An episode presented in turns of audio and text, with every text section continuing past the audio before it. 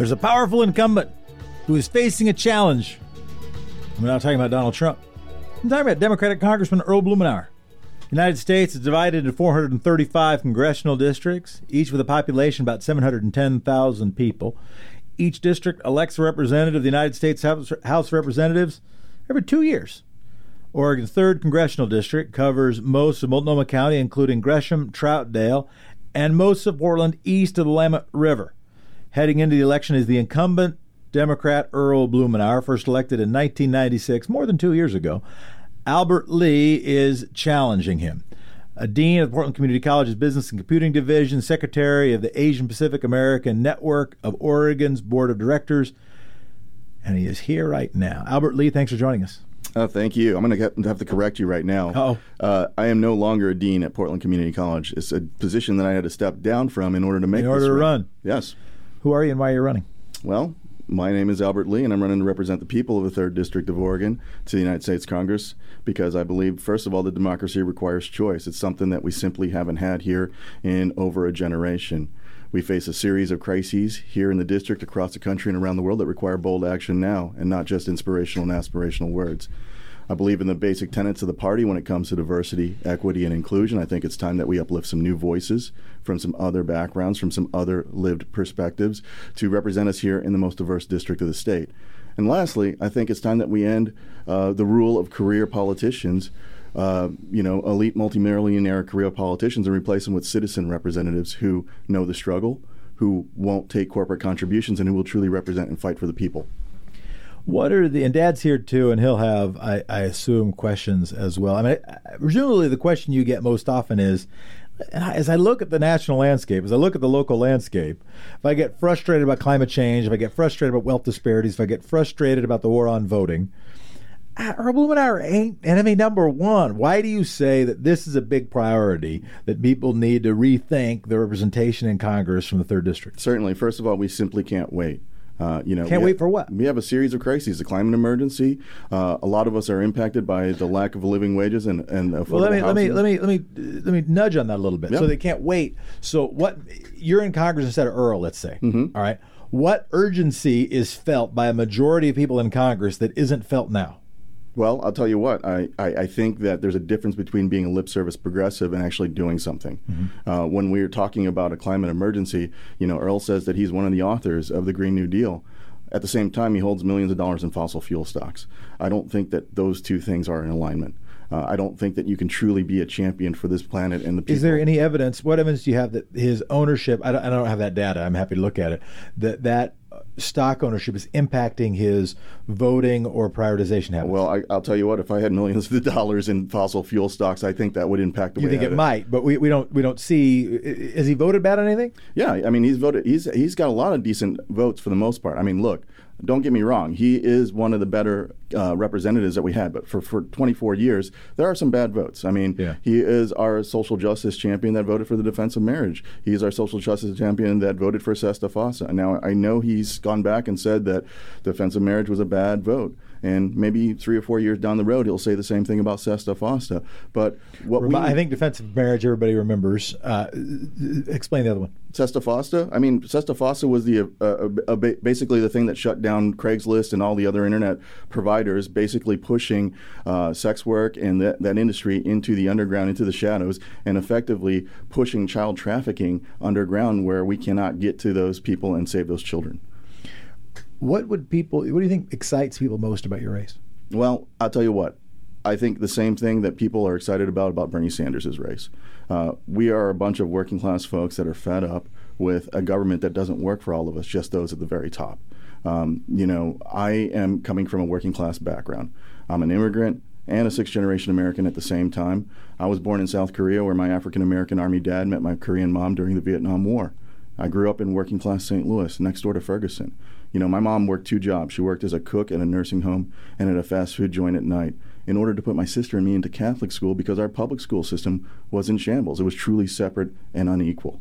And these are the kind of things that people in the wrong zip codes just don't get the benefit for. And when we have a government that doesn't work for all of us, it ultimately shoots all of us in the foot. We need a government that's going to work for all of us, not just those at the very top. one question that pundits always want to know, and this relates to the threshold problem that any candidate has running the first time, is simply to have his or her name known by the voters. Sure. Right now, I suspect that your name recognition is not high. What are your plans to address that problem, and where do you see your money coming from? Because raising awareness of one's name generally costs money. It does. It does. And I got to tell you, right now, our candidacy has raised more money than all 23 years of challengers, primary challengers to Earl's campaign has. How much is that? That's only $71,000. Okay. So, I mean, on one hand, because he's had pretty much token opposition. Absolutely. And I know some people who run against him like every 2 years. Yeah, 3 years ago, he had three votes. Primary challengers last cycle, and they raised $200. Yeah, this is the first time that a candidate who's putting together a real campaign, and it might be the first time that a candidate putting together a real campaign, and, you know, I don't mean to criticize somebody who might have considered their campaign real, but, you know, if a real campaign means like more than $10,000, if a real campaign means like an actual staff, an actual office, actual, you know, volunteers doing things, more than just a voter's pamphlet statement and, you know, some speaking appearances. Is this the first time that Earl's had a real challenger since he took the congressional seat? Well, let me tell you something. I think so, because when we launched in July, we made a note about a month before our kickoff, July 14th, Bastille Day, 4 p.m. was our campaign kickoff. About a week before that happened, Earl decided to have an emergency climate emergency meeting. He flew across the country for this emergency climate meeting at the Sierra Club, effectively drawing all of the media away from us. But we still had 300 people show up to our campaign kickoff. Yeah. He had 40 people that he called up, elected officials and the like. He's updated his website for the first time in 10 years. He's actually gone out knocking on doors for the first time ever. So you think your campaign is at least making him a more engaged resident and member of Congress? He is engaged. He is pushing to the left. He is seeing that this campaign is igniting people. He is seeing that people are upset and are questioning. You know, 24 years, what's a 25th and a 26th year going to do for this district in this country, and other than give you a silver anniversary? So as I can think of what a member of Congress can do, three of the things from a district like the 3rd District, right, one of the most liberal districts in the country, I can imagine, you know, three or four things. One would be a reliable vote for key progressive and democratic priorities. I mean, you pointed to two, but already, I mean, there are lots of people, including the most recent Democratic president, whose views evolved on same-sex marriage. You would probably, well, maybe you wouldn't concede. How reliable do you think his vote is? I think that it is somewhat reliable, but again, what we're talking because he's not the same kind of politician. I forget the dude that AOC beat, but he's Joe Crowley. He's not Joe Crowley. No, right? He's not a Joe Crowley. But I'll tell you what, there is a good comparison between New York 14 and Oregon 3. Mm-hmm. These are very safe seats, and with very safe seats, you should have people that are pushing the envelope, that are pushing the party back to its base to the left, not people that are just going to kowtow to Nancy Pelosi and the middle and the establishment. We need people who are going to lead, and that's what you're seeing in New York 14 with AOC, with Ilhan Omar, with Rashida Tlaib. These are folks that are leading in their first 2 years, not in their 25th year. And definition of leadership meaning getting on TV and talking about climate. They're changing the agenda. Has an impact? Yeah. Or does leadership mean accomplishing legislation that has impact? Both. What is the legislation that has impact that you think that could get or has got that hasn't been gotten yet? Yeah, Medicare for All, Green New Deal. You think you can pass Medicare for All? I think that we need more people in the squad. I think that we need to uplift some new voices from different perspectives. And right now, we've got over 120 progressive candidates who don't take corporate contributions. All over the country. Who don't take corporate contributions, who have taken on the mantle of AOC, who have taken on the mantle of Bernie Sanders and said, you know what, we need to get back to citizen representation and not this elite cadre of career politicians. And that's the second big argument, is that it gives you a microphone, it gives you a platform, it gives you a place to talk. And if the debate is being shaped by you know, sort of moderates on one side and far right folks on the other side, then that's a conversation to the right of where humanity is, and a right, and certainly to the right of where truth might be. And I hear that, and I hear that case, and somebody's got to be standing up for that. Somebody's got to be thumping progressive values in the world. What kind of reaction are you getting out there? I am getting 100% love. I'll tell you what. I'll take that back. We got a Blumenauer's voting for you. We got a reaction yesterday, and I'll tell you what. It was an honest reaction. We put it up on Twitter the other day. One of my canvassers on Saturday had knocked on a woman's door, and she said, "I'm not going to vote for a black man." And now here's the thing. I'm happy about that honest assessment, because I'd rather have happy might be too strong a word. Well, no. Listen, I appreciate her honesty. I appreciate that she's going to be direct instead of being behind the curtains on it. But it's an uphill battle. I face some obstacles that your typical politician or candidate doesn't.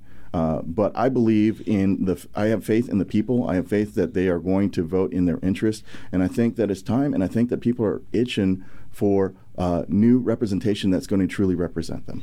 Bob, you can offer a historical perspective. As I recall, Earl Blumenauer won this congressional seat, won it from Ron Wyden after Ron Wyden won his U.S. Senate seat, and Earl was in the position to do it because he had lost the mayor's race to Vera Katz, and they'd had one of the most hotly contested mayor's races in a long time. It was an open seat, and Vera went on to serve 12 years. And Earl, am I getting this history right?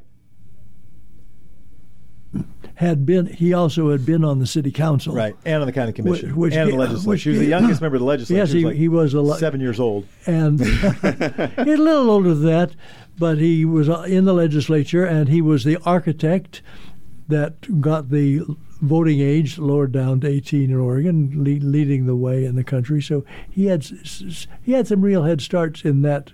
So the last time I can remember that a Democratic incumbent got beat in that district, of course the district changes, but roughly speaking, let's call it East Portland and extending out to Gresham, etc., was what? Bob Duncan. Bob Duncan getting beat by Ron Wyden. Yep. Now, what were the circumstances? What were the circumstances of that? Because I know, because Albert Lee might be able to say to, some old-timer, might be able to say someone like Ron Buell, I know, is supporting your candidacy. It's like, oh, yeah, this will be the next time. This will be like the time Wyden beat Bob Duncan. Because Bob Duncan, but explain the circumstances of that. Well, the circumstances were two. First, Ron Wyden had curried an incredible relationship with older Portlandians. He had worked with the elderly community, and those are the folks who vote. Yeah, as Albert just said, the Gray Panthers. Yeah, the Gray Panthers, exactly. And the other thing was that Bob Duncan didn't take him seriously until it was too late, and Bob Duncan didn't get out and campaign. And Bob Duncan was wrong on Vietnam. And he was wrong on Vietnam. And Bob Duncan was probably a little more like a Joe Crowley. Like he was not, I mean, he was at a time when you don't think so. No, outside of his really wrongheadedness on Vietnam, his voting record on other issues was pretty good. Yeah. It was pretty good. So where do you say, and I look at this, and, a couple of things like, yeah, are you Ron Wyden, maybe? Is Earl Blumenauer, Bob Duncan? I don't know. I wasn't really paying attention. Was I alive then? 1980. You were around. Hey, thanks. But, can you make the case that Earl Blumenauer is Bob Duncan? Yeah, look, Bob was a representative down in southern Oregon, and then he moved up to the Portland area and became a representative for this area as well. And he was a popular incumbent. He'd been in for 4 or 6 years. And then I think what Ron did was he looked at the frustrations that the people had, and I'm looking at the same thing. Now, look, 24 years is a long time to be in office. I don't believe that we maybe got good at it. Look, 48 years of being a politician, and I'll tell you what, I would argue that I have more experience than Earl. I have more experience. More experience? That's a bold claim. What have you been elected to? Thank you. So when I say that I have more experience than Earl, he may have legislative experience, but that's it. He's only held one job out of college, and that was to be the president of, the assistant to the president of Portland State University, straight out of school. You don't consider county commission a job? That's an elected position, and so what I'm conceding is that he has legislative experience, and he's got a lot. County commission, you got to run a staff. He was on city council, means you had to run bureaus. He had to be actually in charge of budgets, hire and fire staff. Here's the thing, I think that in comparison to that, having served in the military, having worked in a minimum wage job for a living, having worked in legal research, having owned my own business, having been a dean and an educator, I think that these things, in conjunction with my lived experience, and I'm talking about a lived experience that includes growing up in a working class environment, experiencing domestic violence, which led to homelessness. I think the combination of my lived experience and my professional experience bodes well for somebody who wants to represent all of the people of the 3rd District and not just those at the very top. Pop? You have mentioned Bernie Sanders several times. Am I getting correctly the impression that you feel yourself somewhat allied to Bernie Sanders, at least what he is trying to do, and to his voters? And if so, do you have any indication that that love is reciprocated with the possibility of any sort of endorsement, or the local campaign workers, also your people? What's the relationship, if any? Yeah, sure. I'll tell you what. First of all, in 2015, it was the Sanders campaign that ignited and activated me and my wife. It was the first time that we ever contributed to a politician. It was the first time we knocked on doors. It was the first time we ever made phone calls for a politician. After he lost in the 2016 primary, my wife and I looked at each other and we said, well, what next? And that's when I started getting involved in community. I started getting involved with the Pano, with the Giving Tree, works with affordable housing, low-income housing downtown, with the NAACP, with a wide variety of different things. I got onto TriMet's Transit Equity Advisory Committee. I got onto the Citizens Review Committee that works with police oversight. Those are the kind of things that I started to do on a volunteer basis. In addition to that, I got activated with the local party, became a precinct committee person with the Democratic Party, became a state central committee delegate, and then also worked with the Democratic Socialists of America. I'm endorsed by the DSA. I'm endorsed by Bernie PDX. On the national level, I'm endorsed by Brand New Congress and Our Revolution, which is a spinoff from Bernie Sanders' campaign. What are you best at? What am I best at? I think I'm best at listening to people, having perspective and empathy, and converting that into action. What's the hardest thing for you? What are you not as good at? These interviews. Why not? What's hard about these interviews? I don't know. You never know what you're going to get. Yeah. Yeah. So you never know. So what does that mean? That interviews are hard for you, or you never know what you're going to get? What is that? What does that you could be talking about really deep policy on one hand, or you can be talking about your favorite color. What do you want to talk about? I want to talk about the struggles that Americans face, the struggles that we face, and the general trajectory that I see that we're going. Well, I'll say, so if you let's just concede that what we need to do is significantly broaden access to health care for millions of Americans. Let's just concede that. Let's concede that the challenge of our time is addressing climate change. What is the case? And I guess you made it already. Maybe there's nothing else to say on it. Or maybe you made the case that you want to make already. What is the case that rather than working on, and I think about Stacey Abrams, for instance, mm-hmm. right? And she has said she wants to, and she's been a candidate. She wants to be a candidate again. Heck, she'd like to be a vice president for anybody who was the Democratic nominee. Right. Maybe not Bernie. What she is doing now is building an organization to address voting rights. Mm-hmm. My salvo to Bernie Sanders after the 2016 election, to the work on Our Revolution, was to work at the state and local level, not to try to, not as much to focus on safe districts in Congress, mm-hmm. or to try to find leftier people to win in swing districts in Congress, right. But to start winning state legislatures around the country and start changing voting rules around the country, fight against voter suppression, fight in favor of publicly funded elections, work in favor of alternative voting systems, and build from truly the bottom up, not kind of the second tier and up, but the bottom up, the sort of center of human lives out. Why start at Congress? What's the theory of change that suggests, no, the way you do this is you run against candidates like Earl Blumenauer, that legislature crap, that voting systems crap, organization building crap, that's not really the thing. Yeah, so thank you. I, number one, I think we simply can't wait. I think that we need to have candidates on all levels of government. I think for me personally, I'm looking at this because I've got a 6-year-old daughter who needs a planet to live on, and I can't believe I have to say that. Mm-hmm. Needs a planet to live on, and I just don't have confidence in the current representation to actually push and fight for those things. But when you're talking about all of the different levels, we do need to work on all those different levels, but at the same time, part of the problem is the process. We've got a system that's not designed for regular people. Mm-hmm. Running for office is a luxury. For me personally, I had to step down from my job. I work as shift job now that pays a quarter of what I used to make in order to do this, and we personally are struggling financially. But the system is not set up to get a diversity of people. You know, quite honestly, we don't need a bunch of lawyers in Congress or in government. We need subject matter experts. We need scientists. We need engineers. We need people that What's your subject matter expertise? You know, for me, life. I mean, living and the struggle of being a marginalized person in this America. So let's take that experience, that subject matter expertise, and apply it to some piece or pieces of legislation that we're moving through Congress now, or moving through Congress, that if you were there instead of Earl Blumenauer, might have happened differently. Yeah, I mean, I think about things like, you know, the other day I got a little anecdote about food insecurity. You know what? I've experienced food insecurity. I know people, you know, working at the college, both students and professors, adjunct professors that have experienced food insecurity. In contrast, I understand that, you know, Earl's had academic conversations about this on a boat while summering in off the coast of Maine. That's the difference. You don't have the perspective. You don't have the real urgency or need. Connect the dots of that urgency, of that lived experience. And I'm here. I'm picking up what you're putting down. Connect the dots between that urgency. I'm reminded of the movie The Gladiator with Russell Crowe, who is talking to the Roman senator who was trying to make sure that Commodus did not take over Rome. And he said, "I am not always of the people, but I try to be for the people." Mm-hmm. So, you know, they probably didn't have yachts back then, but you know, he was sort of the equivalent of the sort of fancy guy, but nonetheless wanted to advocate for folks.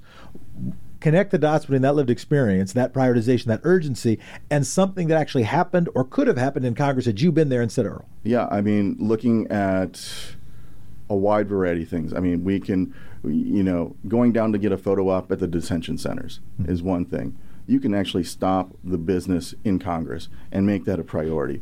Get Congress to focus on the kids in the chains, in cages, down on the border, the immigration issues that we have right there. You know, having a photo op and saying, "Oh, this is horrible," that's lip service progressivism. You don't really have skin in the game. If you really had skin in the game, you would be doing everything you can with whatever power you have, either through the mechanics of Congress or through the media. I mean, you've got the power of both, and you can use those to affect change. I don't have that power here now. Nobody knows me.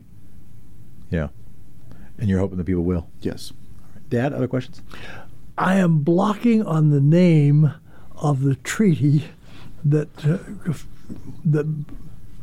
Earl supported.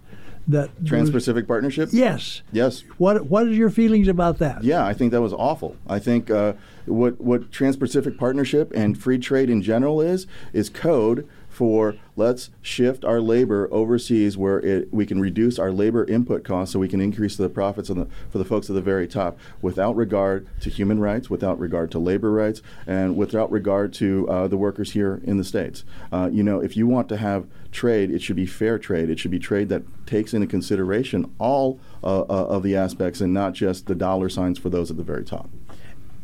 I think a case that you make on your campaign is that if you look at the average wealth of a human being, if you look at in the United States, if you look at the racial makeup of the United States, if you look at the age of the United States, those things are not reflected very well in Congress. No. Right? Congress is whiter, it's older, it's vastly richer. Well, let's just look at Oregon. I mean, we have 7 representatives in Oregon, 2 senators. 5 representatives, 100% of them are multimillionaires, 100% of them are white, 100% of them are over the age of 62, 100% of them are property owners, whereas the makeup of Portland or Oregon, 44% of us are renters, less than 1.4% of us are millionaires, and a good 75% of us are under the age of 62, and quite frankly, a good quarter of us are not white. You know, you need to have a diversity of representation, and it's not just, I'm not just talking about skin color, I'm talking about lived experience. You know, if everybody's cut from the same cloth, you're not going to get the diversity of thoughts, ideas, and opinions that are going to get to the workable solutions that we need. Yeah. Something that I, without any convincing, do appreciate, it probably took me some convincing at some point, but I do appreciate is the shape of a debate is certainly impacted by the people in the room, mm-hmm. right? If there's actually a colleague, as you're saying, like I've experienced food insecurity, that actually can matter to a colleague when they say, it makes it less likely that they'll make a joke about it, more likely to actually think, oh yeah, I got to make sure this bill actually does something about that in the budget, et cetera. So I think that's, I don't want to cheapen that, I think that's a real thing. And I also want to see if there are dots we can connect. I know it's a hard thing to do. Same thing with campaign finance reform. It can be hard to point to a precise bill that says, oh, that would have been different but for. But I think we can see them, right? I think that is true for a bunch of our transportation priorities. I think that is true for timber unity. I think that if it weren't for the dough that Andrew Miller were pumping into this stuff, it wouldn't. But it wouldn't be as big a priority in the legislature. I'll give you a good example. Yeah. I know that Earl likes to talk about his transportation prowess and how he's brought the streetcars to Portland and brought hundreds of $1 million to Portland. But you got to look at the negative externalities to that as well. That money was brought in. The people who profited from it were the Dutch train company that built the cars, the people who his pals that got the contracts to install those trains, and then the people who owned the property near where those routes were. Mm-hmm. Now, what that did was it accelerated gentrification, it accelerated the price of housing, it pushed people further out, and for something that is supposed to be beneficial for the entire district, it benefits those in the central city. It doesn't benefit the people out in Gresham or Malala or Estacada. Not as much. How are you spending your campaign day? My campaign day starts off at 4 in the morning, where I go take my shift job. I go and work at 5 till 1:30 in the afternoon. After that, I'm what's your shift job these days, if you don't mind sharing? My shift job, I work for Ruby Reception. Mm-hmm. I'm a virtual receptionist by day. Yeah. And then after that, so you can support your family, so you can actually make it. Well, it's not supporting; it's helping to keep the hemorrhaging. Some of the costs. Yes. Yeah. After that, I spend the time canvassing. Yeah. Interviews. Today I took the day off because I've got 4 interviews today. Young Turks, a local paper, and a local podcast. Well, thanks for spending this time. No, but I think it's important, and here's the thing. You're right. This insurgent campaign needs more people to understand and to know that it's out there. Yeah. That is the uphill battle we have. We have an entrenched incumbent who's afraid to debate, who will not give us the time of day. He didn't want to give any oxygen. I mean, like what from his perspective, and shows like ours should say, like, Earl Blumenauer ought to debate, right? Like it ought to say, because otherwise, if nobody says that, there's no incentive for an incumbent to actually stand up and have to defend their record. Right, and here's the thing. Democracy requires open forums. It requires debates. If there's one name on the ballot, it's not democracy. And too often throughout this entire 2.5 decades, that has been the case. That's how come on a lot of the presidential cycles, people are voting on the top line for the president and don't bother to vote for the representative because there's no choice. Dad, any last question? I do not. Well, yes, the obvious question, what did we not ask you that we should have? What did you not ask me that I should have? I guess why would I go ahead and risk everything to do this? Because I believe that we are going down a treacherous path. We're going down a treacherous path of oligarchy, where we have a ruling elite, much like around the world, and that is damaging to democracy. And that can lead us down some pretty unfortunate paths. I mean, we've got the rise of fascism around the world, and I'm sorry, but I'm going to be impacted by that before you will. We have, on the converse, if you can... You don't have to apologize. I recognize. In the opposite direction, I mean, we can go the route of French Revolution. Neither one of those options is a good one. And I would like to see stability, of social and political stability and prosperity for the future, for all of us. As some friends I respect very much, who respect you very highly, are really enthusiastic about your campaign. I really appreciate you spending this time here. Where can people find out more? You can find out more at albertlee2020.com, also on Twitter, Facebook, Instagram. Albert Lee, candidate for Congress. You can find out more. Thank you for being here. Absolutely. Thank you.